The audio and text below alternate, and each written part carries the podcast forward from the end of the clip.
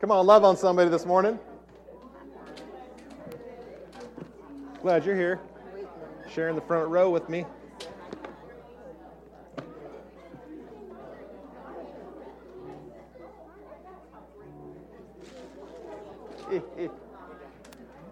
Just a reminder, let Yes. the kids go. All right, kids, you're free to go. Kids' church is now happening.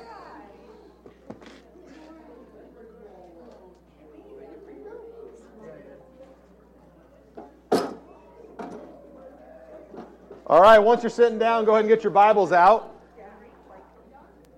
Hey, Mark, can you give me a little more here, please? Thank you, sir. Appreciate it. All right. Hey, Skip, can you make sure the EQ is good on this for the recording? Thank you, sir. Hey, so we're working real hard to get our uh, stuff online. We're kind of redoing our website, um, that kind of stuff. So we're working real hard on getting all the sermons online. So if they encourage you or bless you, um, go online and we'll get those up as soon as we possibly can. Once we get in the flow of things, we're going to try and have those up by Sunday night, Monday, so that um, they're readily available. So, does that sound good? Hey, I hope everyone uh, is everyone here. Hopefully, planning on coming tomorrow night. Yeah. Raise your hand. I want to see who's coming, so I can get everyone else in trouble. Robert, why is your hand up? Okay. So tomorrow night is a citywide um, tent revival, and if you're not familiar with tent revivals, that was real popular uh, back in the you know 20s, 30s, 40s, where uh, evangelists used to go about and they used to just go to a city, pop up a tent, and there's great revival stories, healings, miraculous things that have happened in the past when they've done tent revivals. So what has happened here in Yuba City is that they're doing a tent revival all week, and so each church is taking a night and going to preach and do worship, and we're going to get a hold of God. So we're expecting great things. So I would come this week as much as you can. Go every night if you possibly can, and uh, get a hold of that because it's a great way for us to get unified in the city, right? So it's it's okay if we are um, in unity here, right, in our own church, right? I mean, that's, that's a feat in itself in some churches, but I believe in our church, we're going to have to fight that because the enemy is going to want to divide, right? The enemy's goal, what is the enemy's goal? The Bible says. What does the Bible say? Three things kill, steal, and destroy. But Jesus said, I come to give life. So we have to recognize and not be unaware of the enemy's schemes that say the enemy is coming to divide us, to conquer us, to steal from us what is rightfully ours under a new and better contract covenant. We have the right. Do you understand that, church? That we have the right. Now, some people go, "Well, you can't tell God what to do, and you can't, you know, but just be careful. You gotta, you gotta go go to God and, oh, God, please do this, and oh, beg Him, and no, no, no, no, no, no, no, no, no. You completely miss the concept of a covenant if you go to Jesus that way. You should go to you should go to the Father in the name of Jesus and say, Father, Jesus said I can have this, and I'm coming to get it. You know it makes God more proud for you to come in confidence because you're believing what He said than for you just to come to Him and beg Him, oh God, please do this, please do that, oh God, please do this, and begging Him and groveling and, and acting like you don't deserve it. Uh, we really don't. But do you know that when you come to Jesus, someone needs to hear this today. When you come to Jesus in, in Christ, you fully deserve it. You got to get that in your head. Some of you, that just that makes your brain go crazy. When you come to the Father in Jesus' name, you are coming in full confidence because you 100% deserve it. And you think, whoa, gosh, this week I've done stuff where I don't deserve it. But that's why you're in Christ. That's why you're a new creature. And that's why the Word says that if you're in Christ, God sees you as the righteousness of God in Christ. That means this when God looks at you, he sees you as perfect. He sees you as flawless. He sees you completed in Christ because that's how good the work of Jesus was. And that's called faith, church, when you believe that. You've got to believe it regardless of what you see on the outside. Can I get an amen? Is this, uh, come on. Help me, help me, church. Wow. We need to make sure. I, I want to get this in your hearts, guys, because we got to go to God. We got to believe Him when we come to Him and ask Him for things. He says, Ask whatever you want according to my will, and it'll be done. In fact, you could say to that mountain, Go jump in the sea, and it'll do it if you believe in your heart. What? How many of us are believing this past week for so much that it's like a casting a mountain into the sea? Or commanding a fig tree to die right there on the spot. What did the fig tree do? Died. It died. Sorry, I got a little carried away there. All right. That had nothing to do with anything, my sermon, but my point was, I think, my point was, is that we need to come together in unity for, for this city. We, it can be one thing to get unity in our church, but when the churches come together and are one despite the differences. Tomorrow, part of what I'm going to talk about is uh, in all things, love, right? In essentials, unity. We have to be in agreement on the essentials of the Christian faith. In non essentials, we got to have liberty. We've got to be free to allow people to use the spiritual gifts like our church is going to and does and then we got to have the liberty also to be a blessing on the churches that don't quite understand that or don't think that's for today. That's okay. They'll get there. Every church has an important part in God's plan in this city. Whatever they believe, whatever level they're at, wherever they're at with Christ, that's up to God, and God's got that under control. You and me don't have to or need to control that. Right? We don't have to, but God's going to use every every church where they're at to bring people into a closer walk with Jesus. And so we have to have that liberty to say it's okay for that. They have to have the liberty to say it's okay to do what you do, long as it's biblically based, right? And then the last thing, all things got to be done in love. So at the end of the day, we got to love everybody because that's what's going to win the city for Christ. Did you, do you realize that? It is John 17, we talked about it the first Sunday I was here, that talks about when the church comes together as one in unity that's when the world will go, hey, what's up? The non believers, the, the people in the world that don't know Jesus, will see the love that the churches have together, that Christ followers are loving each other. And when they see that, they're going to go, now that's something different. And when they see that, that's going to go, wait, I, I want to know, I want to be a part of this great love that, that the world can't do, but yet somehow God does through the church. So, anyway, that's what we're going to be talking about tomorrow. And I think uh, just a preview of tomorrow, I was praying last week and I was doing my devotions. And I was in the book of Nehemiah, and I told this on Vision Night. And God showed me and told me, and I, I wasn't even, I wasn't thinking about the preaching. I was just doing my devotions, minding my own business, doing my devotions. And God just said, "That's I want you to, I want you to preach on that." I'm like, well, wait, what? Revival. What do you mean? Well, this is a picture, Doug, of where the city's at. Remember Nehemiah, they were rebuilding the wall. Remember Jerusalem had been destroyed? And so they were in captivity and they had come back and they were rebuilding the wall. And it says they were closing in the gaps of the breaches of the wall. Okay, and God said, This city, this community has had lots of prayer in the past. Lots of people that have gone before us today have been praying and interceding for God to move in Yuba City and Marysville and the surrounding community. And God said, You guys, this is where you're at. You're closing in those gaps together. But what's going to finally close that, those in is as the churches work together in unity and they learn how to uh, have their shovel in one hand and their sword in the other hand. Remember, they were building the wall, but as they built the wall, you can't put your sword down. Because as you're trying to build unity and build that wall together, you put your sword down, the enemy's going to come, and they did. In Nehemiah's day, they came and they tried to, to, to stop the work of the wall. Are you with me? Is this, is this percolating in your heart? Yeah? All right, notify your faces. Tell them that. Yes, it's percolating in your. All right, let's get on to today's. Oh, we have plenty of time today. You guys ready to get in the Word? Yes.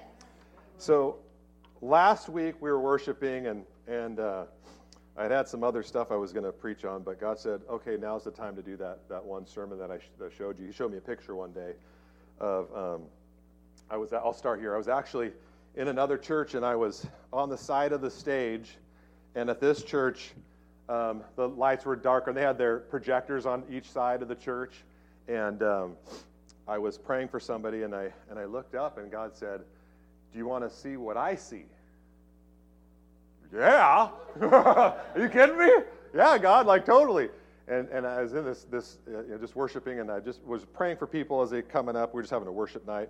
The band was singing, and everyone was just getting in with God. And, and I looked up, and he said, What I see in the spirit realm, and what was really cool, was uh, the projectors were projecting, and they had a little mist, clouds, or smoke stuff, you know, just enough to make the lights, you know, shine. You could see the, the light beams. You with me? And so I looked up and he says, When I look in the congregation, when my kids gather together, what I see are, are, a couple things. Two of them are light from each person. Do you know that God is light, and in him there is no darkness? And where does God live? In us. Emmanuel, God with us, the hope of glory. And so God says, when I look out on the people coming together and see, God's here right now. Did you know that? But God could be here right now in a greater measure than He is right now. Do you believe that? So God is always present because He lives in us. So He's always here. But isn't is He is He here in a great measure in a powerful? Is is it the weighted glory presence of the of God?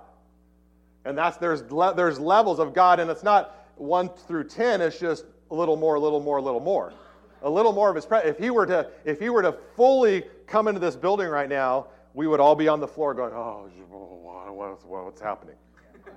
Because we, as as physical beings, eh, we just don't get the majesty, the glory, the awesomeness presence of God. We just we can't even comprehend it. We get little glimpses every now and then, but we really just don't get it. And so as I was looking, God was saying, "See those light beams?" He's like, "That's how it goes out uh, from you. And, and as you repent and cleanse and get rid of the junk that's in your life, you, you let go of the th- your vices in your life that are holding you back for more of God. As you get rid of those and as you cleanse, you know, worship is a cleansing process, right? And, and God said, uh, you start, the, the, the me in you starts breaking out as you, it's like cleaning a dirty window or getting the mucker, pulling the shades back and little beams of light. He's like, that's what I see. And, and when I see that, that's attracting to me. And then he's, the other thing, which I'm going to talk about more today, is he says, You know what else I, I see? And I said, What? And he's like, Well, it's actually, I don't really see it. I actually smell it. That's kind of weird. All right. Okay, God, what do you smell? hopefully something good, you know, right? okay, God, what? He's like, he's like, and, and he started taking me on this journey. And God sometimes can teach you a whole lot of stuff in like two seconds.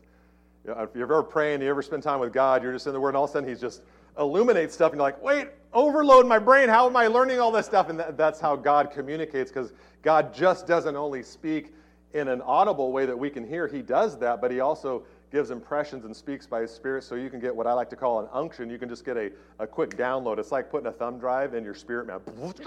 And you, you know, that's how God works.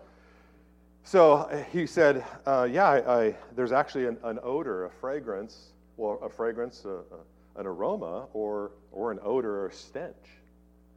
Really? So he took me on this journey, and we're going to go through this. I'm going to take you through this little journey just so you get an idea of how this works, because this can work personally for you but it can also, and more importantly, not more importantly, but just as important, work corporately for us. And this is what I said last week. We get to choose if God's presence comes weighted in glory or just barely here. I don't know about you, but I want as much as God. I would love it. I, and, I, and I say, God, kick my butt anytime you want. Just lay me. I don't care. I don't even care. I don't care what anyone in this room thinks. I don't care what anyone thinks. I want more of you. And if, if more of you means I can't stand up like most people when the Lord appeared to them, they're like, God, I can't look. Isaiah, oh my gosh, you know, no one could stand before his presence. It was too hard. And so God just douse me. I want more of your presence. And what we have today is our choice as a church, as a family. Do we want more of God? Do we want revival? We talked about, Darlene said, revival starts here. And it does. And it starts with us individually, but when we do that corporately, it expands exponentially the, the, the releasing of the Holy Spirit in this place. So we have that choice. And so God was saying, hey, I, uh, I have, a, there's a sweet aroma and there's an odor and I see it. And so he began, and I looked out in the audience. He said, look out there. And I looked and I, and I didn't see it physically, but in the spirit, he showed me that some people were emitting a beautiful. And then there were several people emitting a gross odor. I'm not talking BO, I'm talking SO, spirit odor.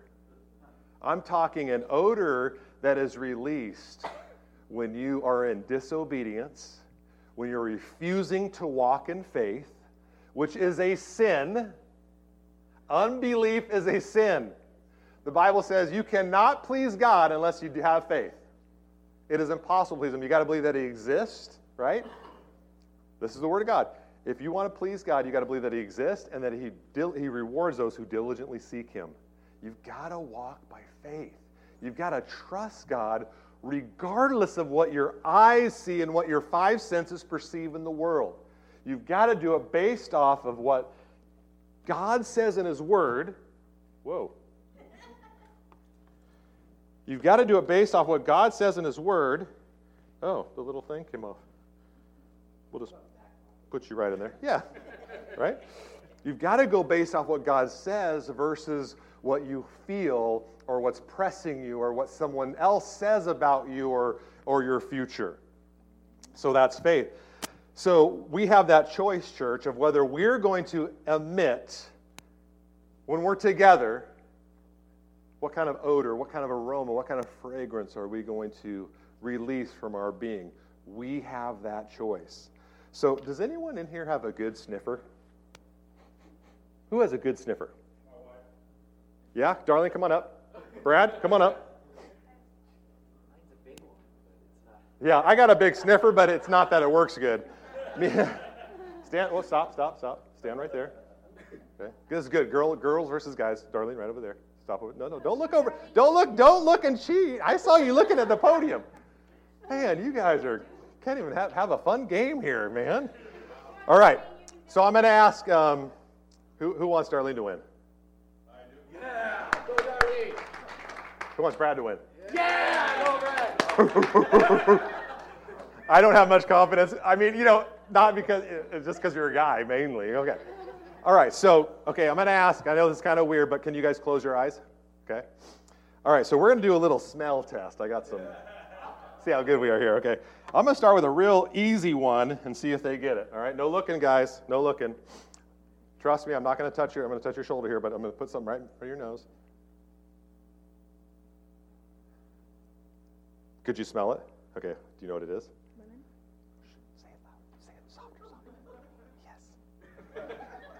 Brad, did you hear? No. Okay. He's like, oh, yes, I did hear. Typical guy. Close your eyes.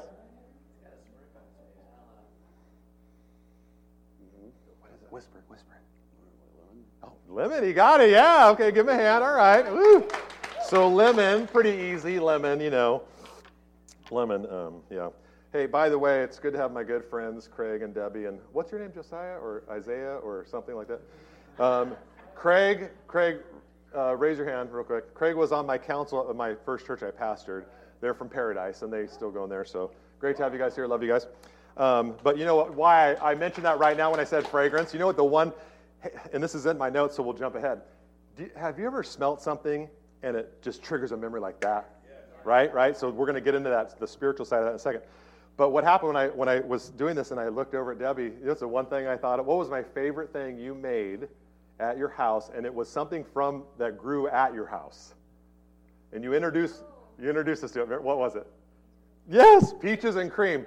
She had a peach tree in her yard. It was it white peaches? I think was it a white? It was a, it was super old, but it had been there forever. And she and I've never had peaches and cream. And so I went over there and, and she said, Here, dessert. And I was like, Oh my God, this is so good. I was like in heaven, like, it was so good. And it's it, and it's like peaches are great, and then cream, like five million calories in this cream. And sorry, that was a sidetrack. My forgive me. Okay, guys, ready? Close your eyes. Let's make it a little harder. Oh, this is this will be better. Okay, so let's see. Let's start with the lady first. All right, let's wave some here. Strong, huh? Whis- whisper it. Think about it. Let's do it one more just to get.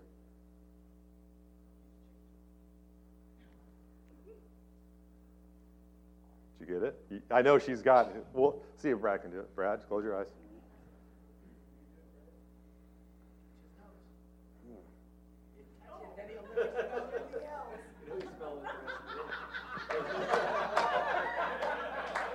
Is it recognize? You kind of recognize it, but you don't know the name. Is Yeah, that? I can't put them. Okay, I'll give you one hint. First one to say it wins.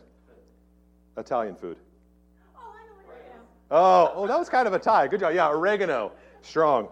All right, let's just do one more, and we'll we'll do a harder one here. Okay, we'll do a we'll do a. Well, I can't say that hint. That'll give it away. Last one, we'll just see who's. So it's really one. It's really yeah. It's really one to zero still in a tie. So okay, this could break it. Now this has a very distinct smell. So get ready. Sorry, I, that was kind of unfair to actually touch your nose. Now that's all you can smell. That, that wasn't fair. Okay. All right. All right.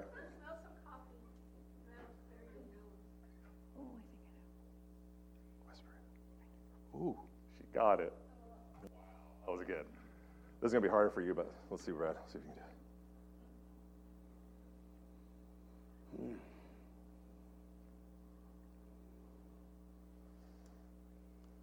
What does it remind you of? Floral? What? Kind of floral? Floral, yeah. It reminds me of sawdust. It's a biblical fragrance. I'll give you that hint. See if you can catch up. Oh, um, He's a guy. I wouldn't have got it if I was up here. I would just. frankincense? Huh? Frankincense? Yeah. Oh, good job with the hint. Okay. All right. So we'll call the girls the winner. Second, short, a, a very close second place. Give them a hand, guys. Thank you. Thank you. So frankincense. Frankincense kind of smells like sawdust. Really beautiful smell, actually. Now I was gonna get some nasty smelling stuff, and I thought, no, that'd be too mean. You know, like those jelly beans that taste, you know, like kids throw up, and yeah, just uh, I was like, I, yeah, I was gonna. My wife said, no, you're not. I said, all right, you're probably right, honey. Oh, by the way, thank you for praying for my wife, Jennifer. She is uh, recovering from surgery.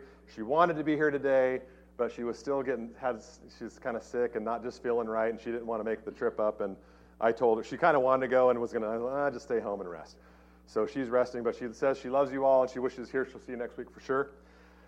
Um, so, all right, back to where we're at. So I want to take you this journey, and you can turn in your Bibles to Genesis 8. Genesis chapter 8. And as you're turning there, we talked about memory and smell. We talked about how we smell something and that reminds us of something from the past. And I don't know about you, but as you think about that thought, as you're turning to Genesis chapter 8, verse 20, I want you to think of a, of, of a smell from your past, like something from your maybe your childhood that reminds you of something. I'm going to give you a quick hint of what I saw. When I ever I uh, uh, smell, you know, have you ever had those um, uh, swamp coolers? Yeah, Hamilton's. You guys got one. Yeah. Anyone got a swamp cooler? It's the you know water and it strips water and it blows a fan through it. My grandma had one of those. So growing up, I remember hot summers in uh, a little town called Strathmore, kind of by Tulare, uh, Bakersfield, kind of down there south, south, south San Joaquin Valley. And I remember being there as a kid and laying on the couch and it's hot and coming in there and that cool, moist air, but that kind of moist, you know, air smell. So whenever I smell that, if it's another house that has a whole house fan or anything similar, it takes me right back and I remember, oh, my grandma, chocolate chip cookies, flat and greasy chocolate chip cookies, not the puffy, the flat ones, and they were so good. And, you know, and just, I remember my grandpa, you know, with his oatmeal, and he would mix oatmeal up and then he would just pour sugar and pour sugar and pour sugar and pour sugar. And he lived to like 90 something. I- Anyway, so uh, draw that memory. So you guys are probably thinking of things in your past that, oh, yeah, I remember someone's maybe apple pie or hot cocoa. How about fresh cut grass? You know, that or the sprinklers turning on, and the, I like that smell too. So a lot of those smells remind us of stuff, and, and I'm sure you'll randomly, you never think of something, and then you're in a store and you smell something and it reminds you of something. Or how about, I was going to bring, I should have brought my bread maker.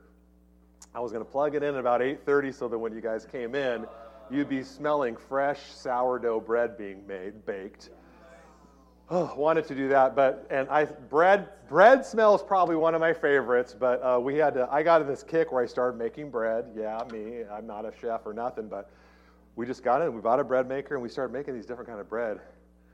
There is nothing better than hot, fresh baked bread, popping it out of there, cutting it in steams.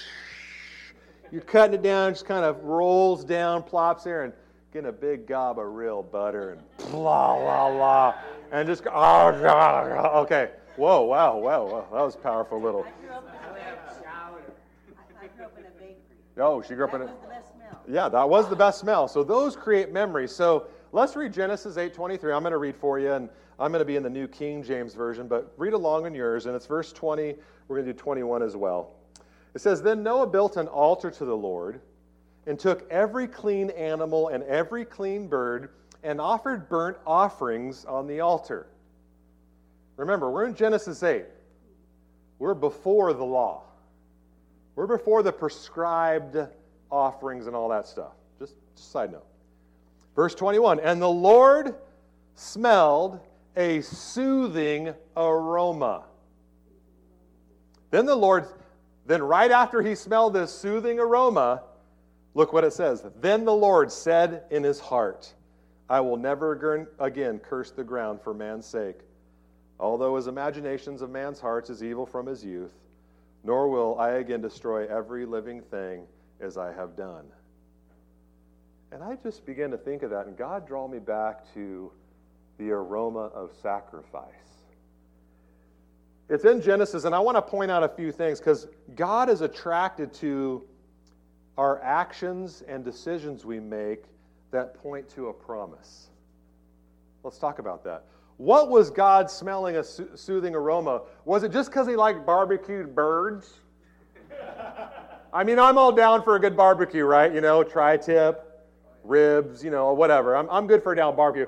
But God wasn't just, he, it wasn't a soothing smell to him because he was smelling a good barbecue, or it wasn't even a good smell just because they were doing a sacrifice. The reason it smelled so good to God, because it was a soothing aroma, is because of what it pointed back to. It triggered God's memory in a way, and he remembered back earlier in Genesis when God promised a redeemer back in Genesis chapter 3. Remember when Adam and Eve fell, and then they came back and God found them in the, the garden, right? And he said, Hey, where are you guys at? And they were hiding, remember? Yeah. And, and he said, Lord, we're afraid we were naked and we hid from you. And he's, you know what he said? Who told you you were naked? So they had this uh, sin come upon, and, and so what did they do? They, they wrapped themselves. This isn't part of my sermon. I'm just don't want to trip over my shoelace.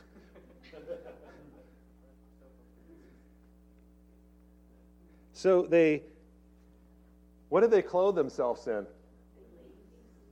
And then what did God clothe them in? Animal skins. You think, wait a minute, there was no sacrifice.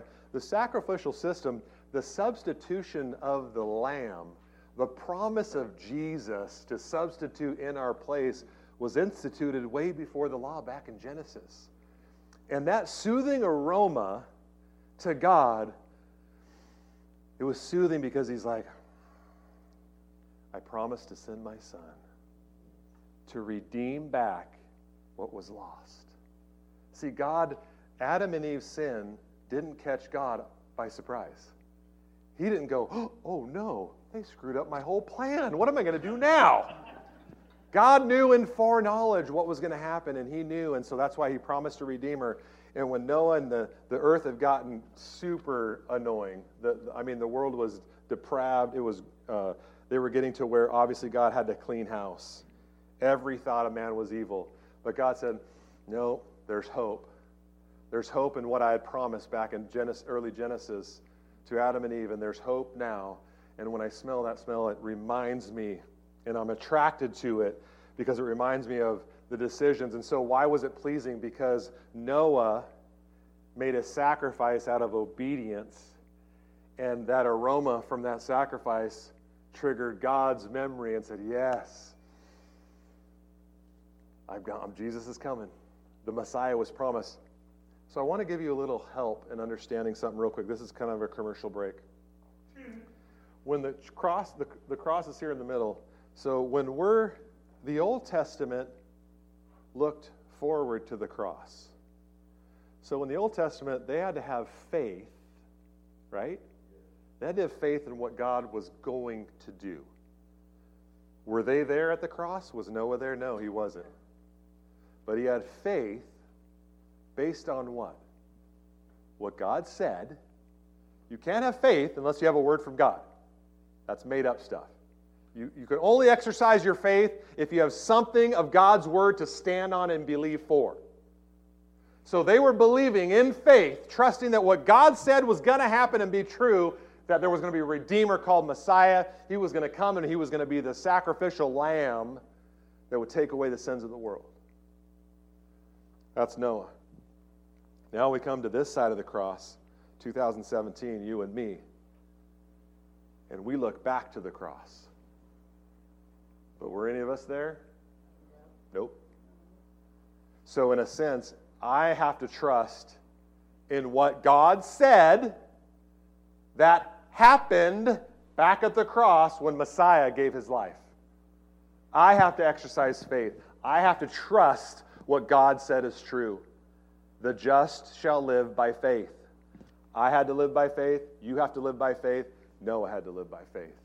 So when we think of that, when we think of the, the, the, the, the sacrifice of Christ and believing in faith, we got to believe that it's a walk of faith. No matter where you live, you have to trust God that what his word says was true. And that's what happened in Genesis. God remembered his promise. He knew his plan. He knew his only begotten son would be sent. His one and only son, his prize, would be sent to, to a world that would crucify him, spit on him, beat him, and crucify him on a cross, all because he did nothing.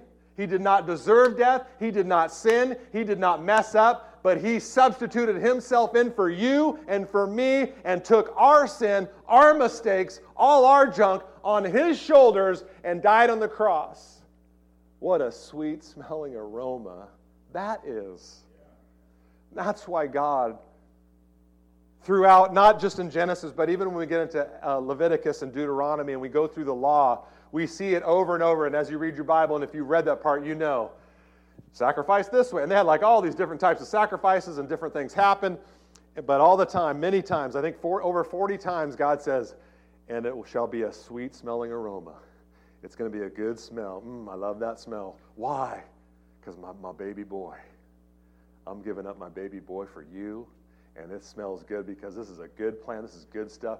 It is an alignment with my will.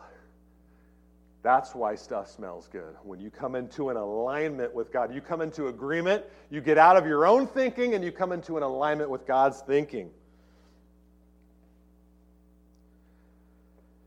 So then we look, we've seen what smells good. Well, what smells bad to God? Let's look at that real quick because in this journey, when I was on the stage, I was looking, God saying, there's good and there's bad smell. And He took me to Genesis. He took me to the Old Testament. He said, hey, remember the sacrifices? And that's what we just talked about. And it kind of brings that memory to Him. And He said, you know, but things don't always smell good.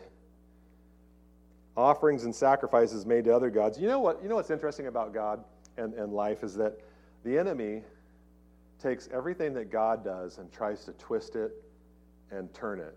God made sacrifice first because it was a great thing a promise of a redeemer. And then Satan comes in, and then he starts in the Old Testament, he starts luring people away from serving the, the true God to false gods. And what do they start doing? They start making sacrifice. But guess what they started sacrificing? Their own children. It got that bad. They started burning incense and things, but they were burning incense and fragrance to a false God. They were sacrificing and doing awful things in honor of their fake false gods, and that was a bad smell. Jeremiah 6:20, you can write that down in your notes, look it up later, but Jeremiah was addressing this issue and he said what and God was speaking and he was speaking what God was saying and God said, "What do I care about incense from Sheba or sweet aromas from the distant land? Your burnt offerings are not acceptable. Your sacrifices do not please me." So God was saying, the right kind of sacrifice pleases me. The wrong sacrifice does not please me. It is a stench in my nostrils. Think about that.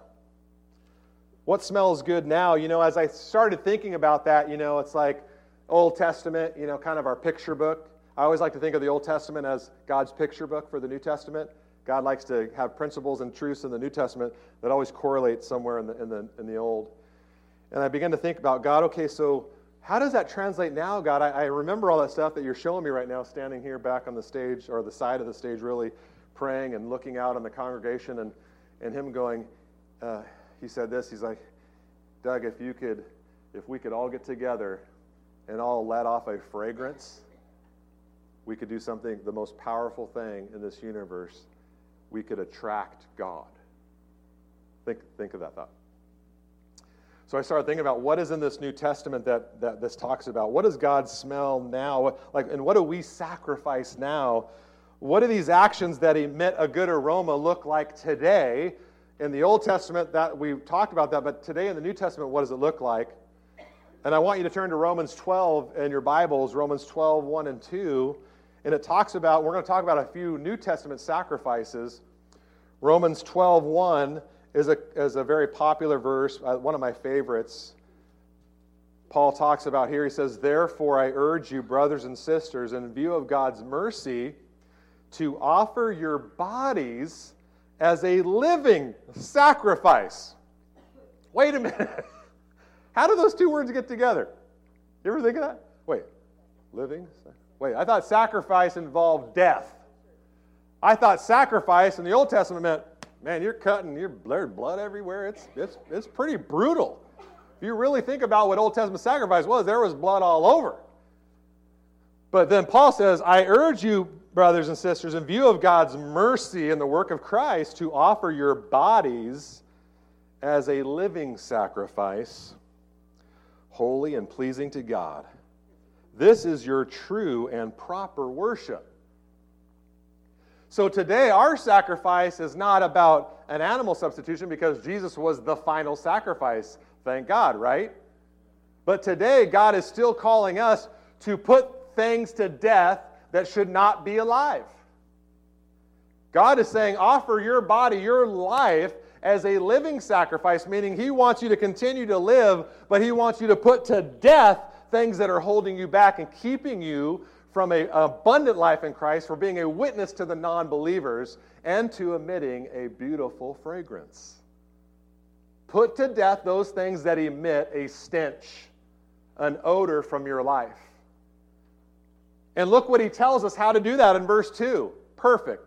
Verse 2 Do not conform to the pattern of this world, but be transformed by the renewing of your mind. How do you put to death the things that are not supposed to be there? You, con- you don't conform to the world, but you transform to God by the renewing of your mind. Then you'll be able to prove and test and uh, approve what, what God's will is, his good, pleasing, and perfect will.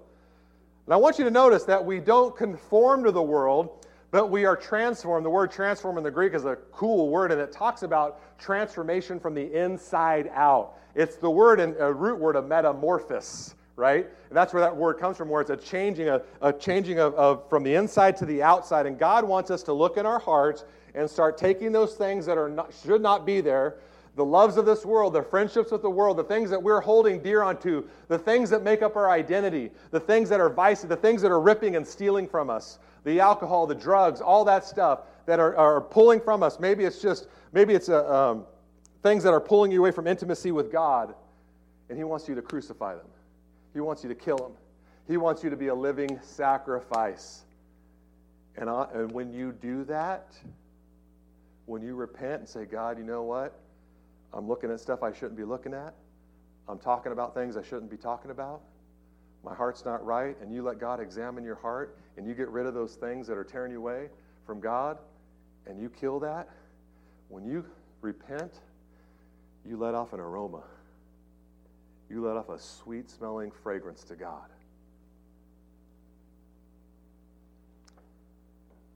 A pleasing sacrifice, a good smelling sacrifice, is one that causes you to come into an alignment with God's Word.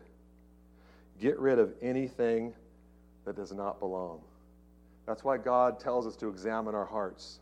That's why God tells us to ask God, God, is there any wicked way in me? Is there any twistedness? Is there anything that does not align with your word? Not because it's right or wrong and do's and don'ts. Remember, we talked about this last week. Guys, I'm telling you, God's word is there for us to come into alignment with because He's our creator. He's the designer of our lives. He knows what's best. And as we come into alignment with Him, that's when we emit this beautiful fragrance. But when we continue in sin, we continue in rebellion in our hearts, we continue to do the things that we know displease God, we release an odor and a stench that God chooses to not be around. You ever been around something that smelled really bad? Huh? You ever, oh man, does not make you want to, oh, pick up dog poo poo. Oh, so good, yummy, yum. Right? I know that's childish, but it, it gets the point done, right? No. Oh, oh, oh. Hey, I have two boys. They're 21 and 22. I've had my, I've had my share. Oh, Justin. Oh. Do I still love my son? Yep. Does, does he smell? Do I want to correct that? Why? Because do I want to be around my son? You better believe it. Same thing with you and God. Some of you here today are not wanting to release some things in your life. You're operating out of fear. You have unforgiveness in your heart. You're, keep, you're holding on to something in your life that you are refusing to trust God in. And He loves you, but it's a stench to Him, and He can't be around you. And here's where it gets a little downright tough for all of us. When you bring that to the house of God, you keep everyone else around you with a little odor in the room. And God's like, oh, I want to be there so bad. The Rivers Church, man, I, I love them so much. They're each my children. I, I want to be with them. I want to pour out my spirit. I want to let my glory fall, and I want them to experience who I am. But man, I just, I can't right now. Think about that. Another example of this sacrifice is in Hebrews chapter 13, verse 15. Hebrews 13. Write that down. I want you to look at these verses, guys. When I'm preaching up here, I am asking and expecting this body to get in these, these scriptures this week and meditate on them and ask God by the Holy Spirit to show you some personal things for you. Because you're not going to get it all in a preaching thing. You got to feed yourself. Hebrews 13, 15 he says, we're thinking Paul, we're not sure who wrote it, but therefore, the, through Jesus, therefore, let us continually offer to God a sacrifice of praise. Mm. The fruit of our lips, confessing his name. And do not forget to do good and share with others, for with such sacrifices, God is pleased. There it is again. That kind of sacrifice, God is pleased. Why? Because it's an aroma to him. Why? Because you're not forgetting to do good and share, but then also your, your fruit of your lips is confessing his name. What does that mean? The fruit of your lips are confessing his name. That means you're getting your heart in alignment with what God is saying, his name, what he stands for, his principles, his precepts. You're saying to him, you're confessing his name. Lord, I don't feel this way, but I'm going to choose to be loving today. This guy, that guy cut me off. I want to be angry, but Lord, I'm confessing your name. I'm giving a sacrifice of praise, which is saying, Oh, Lord, I praise you. I'm going to I'm going to choose to do it your way. Are you with me? So it's that sacrifice that gets us into an alignment. What we sacrifice today willingly will build a better us tomorrow. Think about that, guys. Think as a sacrifice is progressively building you into the image of Christ. It's getting rid of that odor, it's getting rid of those things that are tying you down fear of man, fear of failure, tying you down to, to, to uh, being in a, a spirit of poverty over your life where things just keep going wrong.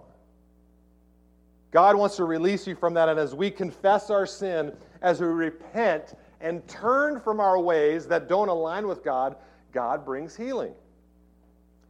But think about that. Our choices today, the things we sacrifice, and some of you today, I'm going to challenge you in, the, in just a few minutes to sacrifice some things on the altar. To cut down those things, to get rid of those things that are stenching up your life and causing God to want to stand back. And that will allow God to come in and find you, be with you.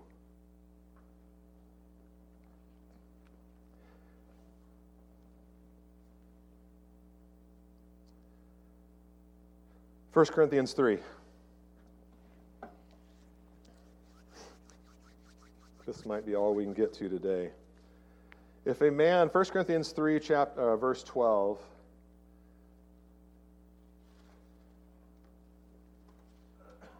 this kind of is showing us the process of this sacrificial New Testament sacrifice uh, plan. It says in 1 Corinthians 3, verse 12, if a man builds on this foundation using gold, silver, costly stones, wood, hay, or straw, his work will be shown for what it is. Because the day will bring it to light, it will be revealed by fire, and the fire will test the quality of each man's work. So we have the option here, church, to build our lives according to God's word gold, silver, costly stones, wood, hay, and straw. What do you think is going to stand in the fire? I, I would rather have that than hay or wood or straw. I would rather build my life on the principles of God. Remember, the sacrifice is us coming into alignment with God's word. That emits a beautiful fragrance to the Lord. So we have to build along his precepts. We have to build our hearts and our lives. Guys, I'm telling you, fire is coming. I'm telling everyone in this room. I wish I could call you out all by name, but fire is coming. We are promised it in the Bible. As Christians, as people, you're going to go through things and things are going to test you and bring fire to you, and you've got to make sure you're on a sure foundation. And if you have things that are holding you back, emitting odor in your life, you're not going to stand in the fire. You've got to submit yourselves to God. You've got to get rid of those things that you have been fighting your whole life, the things that torment you, the things that, that, that give you dreams at night. You've got to fight those.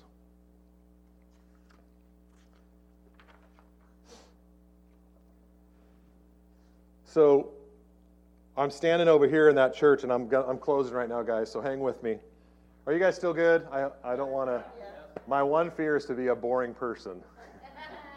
I don't, I don't want to. I want to keep you engaged because I'm, I'm telling you about life, about God's life in us. And when I was standing over here, I said, God, I see that where there could be certain people with stench and certain people with good fragrance. And I said, but what do you mean by that? You know, what, what, you know, I know you want it to smell good. That's a good thing. He's like, but remember, Doug, he said, we're in a love relationship. This is a love relationship.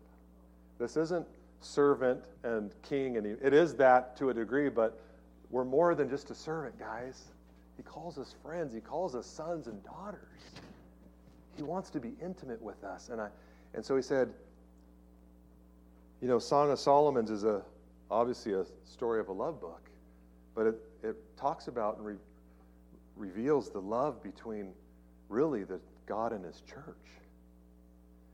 And I, I was he kind of led me to the first chapter. And I was just flipping through, and in the first chapter, it talks about talks about the fragrance of a woman drawing her lover into her room.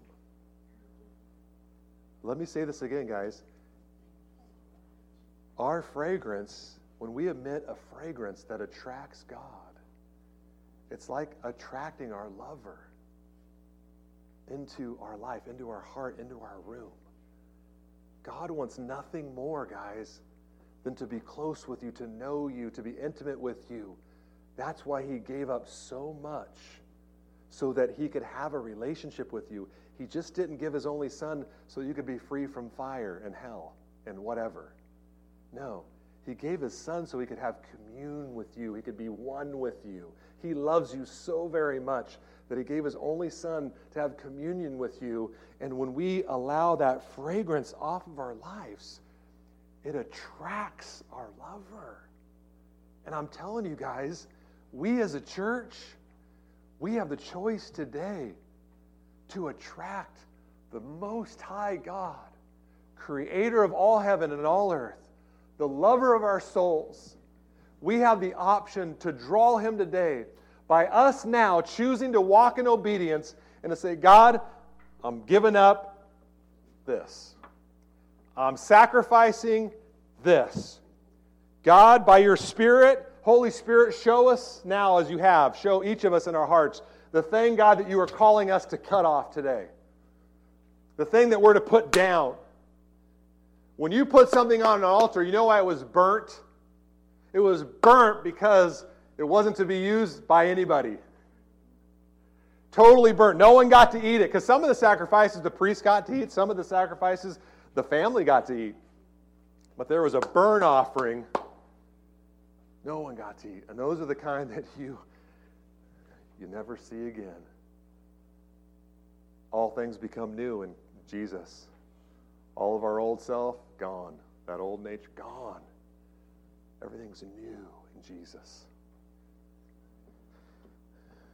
So we have a choice, guys, to come near to God or stay far. We have a choice today to emit an aroma like our two sniffers up here got to smell.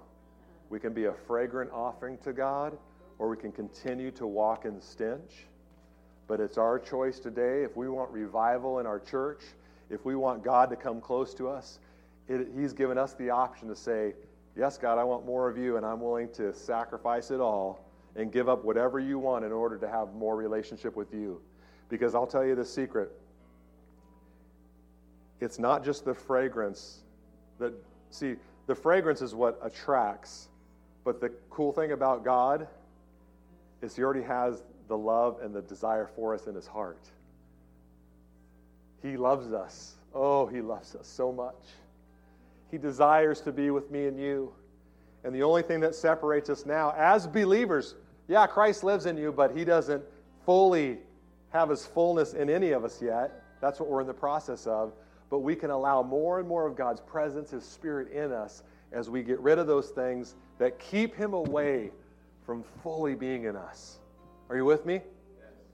Listen to this last scripture as I read it. James 4 says, Submit yourselves then to God, resist the devil, and he will flee from you. And here's a beautiful part of the scripture Come near to God, and he will come near to you. How? Wash your hands. You have sin in your life. Purify your hearts, you double minded. Grieve and mourn. Change your laughter into mourning and your joy to gloom. Humble yourselves before the Lord, and he will lift you up. That's telling us draw near to him, and he'll draw near to you. How do you do that? By submitting, by lowering yourself on the ground and saying, Oh God, see if there's any wicked thing in me, anything that displeases you. I want more of you, God. You've designed me as a being to hold your glory, God. And I want all of you in me. And I don't want anything hindering me from that. Nothing. I don't care what anyone thinks in my life in the world. I care what you think. And I want all of you. Jeremiah 29, you've all heard it before. For I know the plans I have for you, declares the Lord plans to prosper you, not to harm you, plans to give you a hope and a future. And most of us stop right there. We don't read it in context. That's still good. But it goes on to say in verse 12, Then you will call upon me and come and pray to me, and I will listen to you. You will seek me and find me when you seek me with your whole heart. God has great plans for you. He does. Plans to prosper you in your life, in your business, in your relationships, all of it. He has those plans. But those plans only get into motion when we seek His face. They don't just come because, oh, yeah, Jesus in my heart, I get it all. No, it doesn't work like that. We have to, the Bible tells us simply, when you seek me with all your heart, then you'll start getting all that. Another famous one, Second Chronicles 7:14. We've all heard that one. A lot of us have. Listen to this. When I shut up the heavens so that there is no rain or command locusts to devour the land or send plague among my people, doesn't start out too great, does it? But we would just read 14. If my people who are called by my name will humble themselves and pray, seek my face and turn from their wicked ways, then I will hear from heaven and will forgive their sins and heal their land. Now my eyes will be open and my ears attentive to the prayers offered in this place. I have chosen and consecrated this temple so that my name may be there forever. My eyes and my heart will always be there. God's heart is always looking for the heart that's repentive and turning to God, saying no to their own will and saying yes to God's will.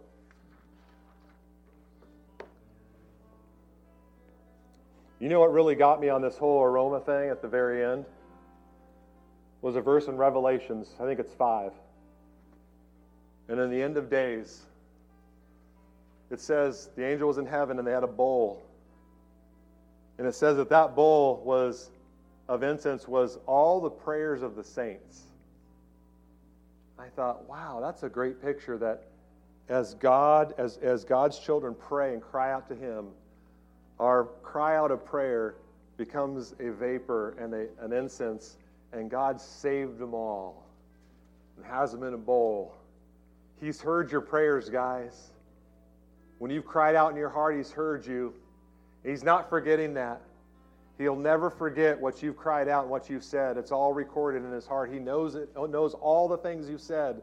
When you've been alone and scared in your room, when you've been hurt and didn't think you could pull out of a depression, He's, he's there. He's heard your prayers and He wants to love on you. But I'm telling you, we have got, God made the first initiation by sending His Son Jesus.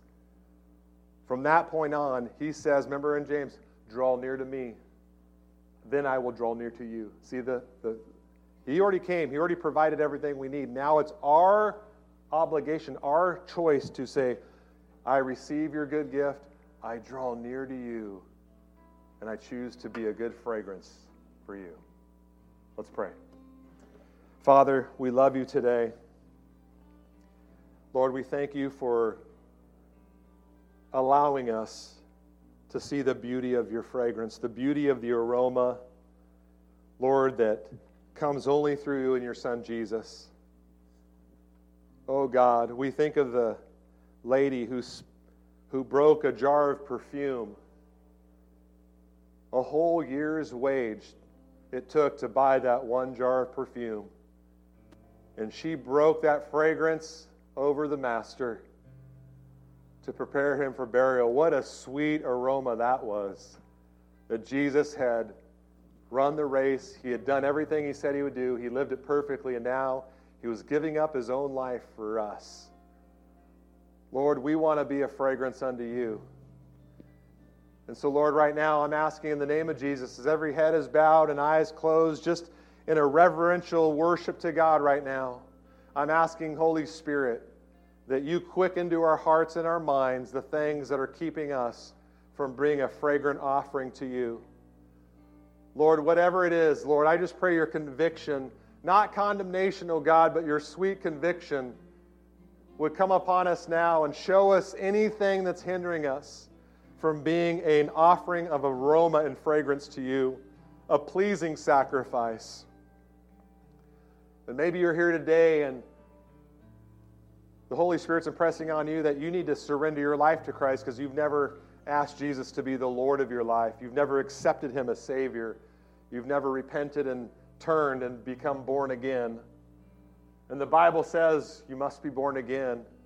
And if you're here this morning and you would say, Pastor Doug, you know, that's me, I've never done that, but I want to give my first fragrant offering to the Lord. I've never done it before, but I want to give my heart afresh and anew this morning. And I want to give my first offering of praise, my first offering of a, a beautiful smelling aroma to God by surrendering my heart to you for the first time. Is that you? Is the Holy Spirit tugging on your heart this morning? If it is, if He is, I'm asking you to just lift up your hand and look at me in the eye, and I'm going to pray for you. I'm not going to make you do anything weird. I'm just going to pray with you. Is there anyone here today that would say, Yeah, Pastor Doug, that's me. I want to give that first fragrant aroma to you, to God this morning by surrendering my life to Jesus? Just slip up your hand. Anyone here today? Anyone else? Anyone else? Jesus, Jesus. I want to give a sweet smelling aroma.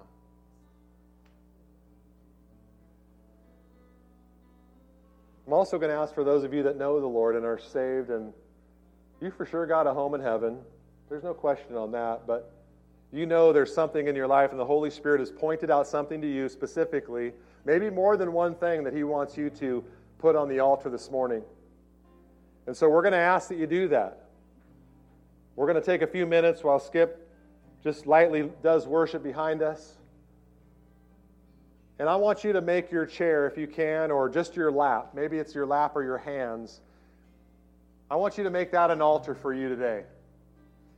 Whatever you're comfortable. If you want to make it your hands, do that. And just put that thing in your hands and picture that thing in your hands and ask God to take it, to kill it, to help you get rid of that thing that's hindering you, that thing that brings odorous smell. So right now, put that put your hands out or turn around in your chair and find that altar place if that's you. I know God's speaking to a lot of your hearts. I know it. He's telling me right now. He's telling me, Doug, I am pressing on hearts right now. I'm pressing on them so that they make a beautiful fragrance to me. Just give it to him right now. Oh God, we take those things that hold us back and we lay them on the altar. And with, we, with our own hands, we repent. We come into alignment with you, God, and we turn from our wicked ways. We turn from our selfish ways. We turn from things that gratify the flesh versus our spirit. We turn from those things that are carnal and not supernatural. And we crucify them, Lord. And right now, wherever you're at, just begin to, eh, with your voice, just say, Lord, I repent. Just begin to say, I repent of whatever it is. I repent of that, God. I recognize it as sin. I recognize it as something that you want out of my life. Just begin to say that. You don't have to say it loud. Just say it, just say it to the Lord. It's just you and Him. It's just you and Him. It's just you and me, Lord. It's just you and me. No one else around you. No one else is. there. Everyone else is concerned about what they're doing with God, not about you. So just begin to tell Him, Oh God, forgive me for being selfish with my family. Lord, forgive me for my anger outbursts. That's not of you. When, I, when that happens, God, I know that that is a ugly smell, a stench in your nose. God, I don't want to burst out in anger anymore. I don't want to lose my temper anymore, God. I want to have that under control. So I crucify that, that anger in Jesus' name. Just say that to him. That's all you got to say. Repent. God, forgive me for being stingy with my resources my time, my talents, and treasures. Lord, forgive me for hoarding on to my own stuff and not being a giver like you. Lord, crucify that stinginess in me. Lord, crucify that self centeredness in me, God. Help me to be more others focused, Lord. I care more about my life than I do the people that are dying and going to hell around me. Oh, God, wake me up, Lord to the fact that people need Jesus, Lord. Help my heart to break for what breaks yours, oh God. Oh, Jesus.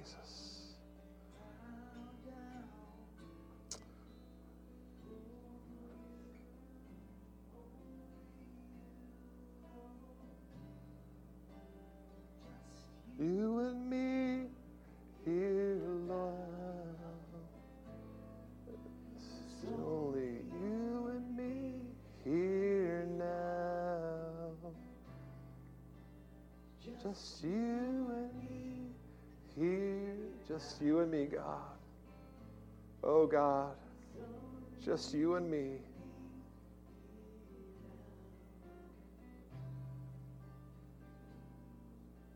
Just you and me, Lord.